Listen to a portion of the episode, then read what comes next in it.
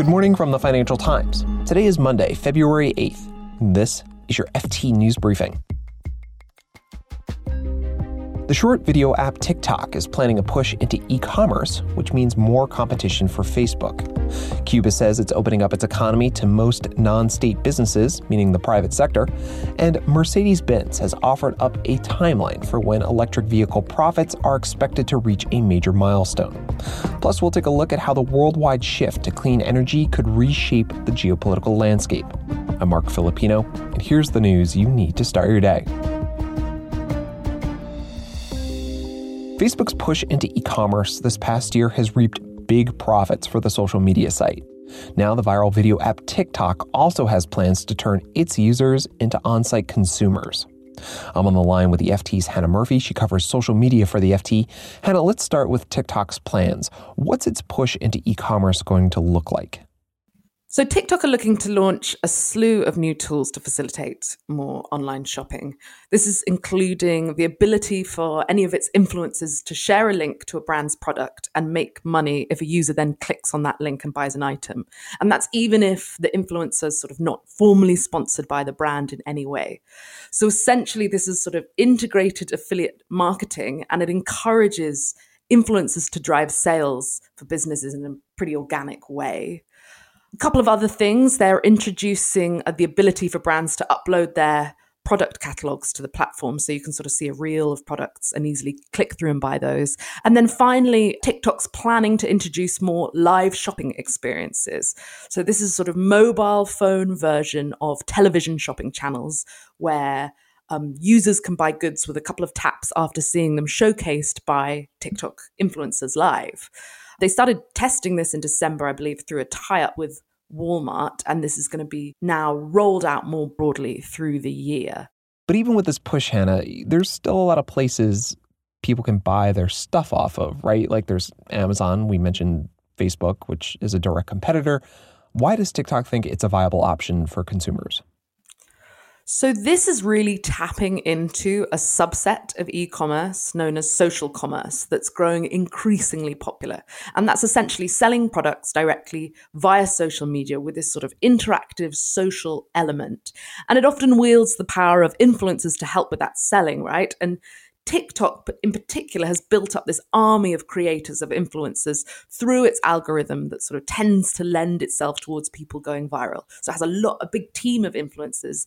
And these influencers have been tended to by TikTok over the years. They have close relationships with them, they speak to them often, they sort of manage, help manage them in some ways. Hannah Murphy is based in San Francisco. She covers social media for the Financial Times. Thanks, Hannah. Thank you.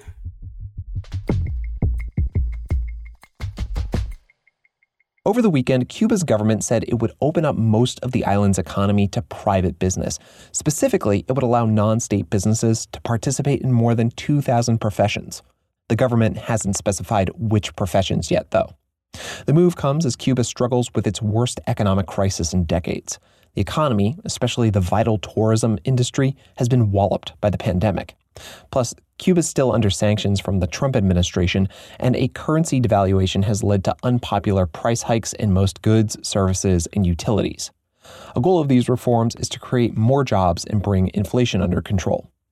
Analysts say the reforms are politically risky, but if Cuba follows through, they could provide an incentive for the Biden administration to engage with Havana.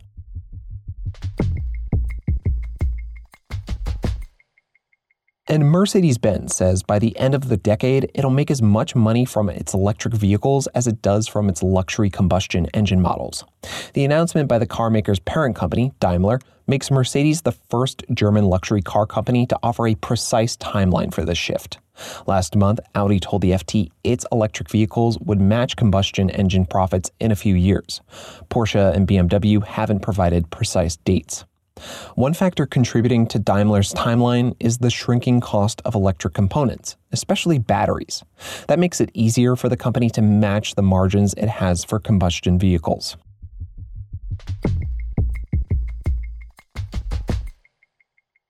And now let's take a broader look at the global shift from fossil fuels to renewable energy, specifically how it could reshape geopolitics.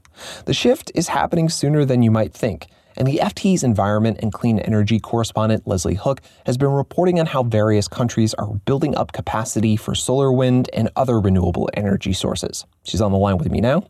Hi, Leslie. Hi, Marc. Leslie, what are the main reasons why we're seeing the shift from fossil fuels to renewables? Well, over the past 18 months, Marc, there's been a real tipping point. We've seen a lot of the world's biggest economies, including China, the biggest emitters, as well as Japan, Korea, the UK, the EU, all adopt targets to cut emissions to net zero, which means getting emissions to as close to zero as possible. And that will basically remove fossil fuels from most parts of the economy and really transform our lives and transform the way economies work. Um, so there's really been a tipping point because we've gone from having just a handful of countries have these ambitious climate targets to now almost all the world's biggest economies have such targets in place. And in the US, where the Biden administration has just come into power, um, they've said that they also want to adopt a net zero target.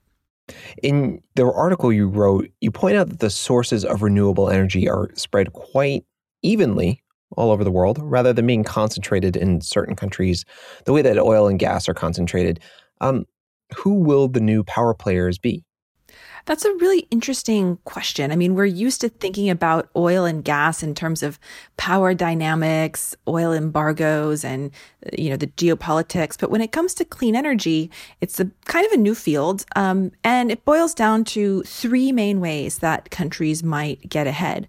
One is by exporting clean electricity. You know, right now Norway is a big exporter of electricity due to its hydropower and its dams, or you could export a green fuel like uh, hydrogen. A second way is by manufacturing products that are part of the energy transition. China is a big manufacturer of solar panels and wind turbines. And a third way is by controlling the technology and the patents and the sort of cutting edge tech that will also be core to the energy transition. How far along are we in terms of the shift towards renewables? Well, the interesting thing is that the coronavirus pandemic and this huge economic recession that the world has been in in 2020 have really accelerated the shift towards renewables. Last year, clean energy was the only part of the energy sector that saw any growth. Uh, we saw demand for coal drop. We saw demand for oil drop as part of the recession. But new installations of wind and solar actually hit record heights. So there's been a sense of this really accelerating in the past year. So, as you mentioned a little earlier, Leslie, uh, the world has seen many conflicts related to the control of oil fields. Do you see any potential geopolitical conflicts coming out of the transition towards renewables? Well, one area of tension could be over the manufacturing of clean tech products like solar panels. There have been a lot of trade disputes between China and the US, China and Europe over government support for solar panels. And in places like the US, President Joe Biden has pledged to cut emissions, but he's also pledged to support US manufacturing. If his emissions pledge relies on importing goods from China, that could put him in a tricky position. So there is potential for trade conflicts. But on the other hand, one of the people that I interviewed for this piece says that, you know, it's really like the geopolitics of carrots. Um, no one really fights wars over carrots, and no one's really going to fight wars over solar panels either. So that's kind of the optimistic view. Carrots. Well, that, that's a neat way of thinking about it. Leslie Hook is the FT's environment and clean energy correspondent. She's reporting on our new climate capital hub where you can find all the latest on green energy and business. Thank you, Leslie. Thanks, Marc. You can read more on all of these stories at FT.com. This has been your daily FT News Briefing. Make sure you check back tomorrow for the latest business news.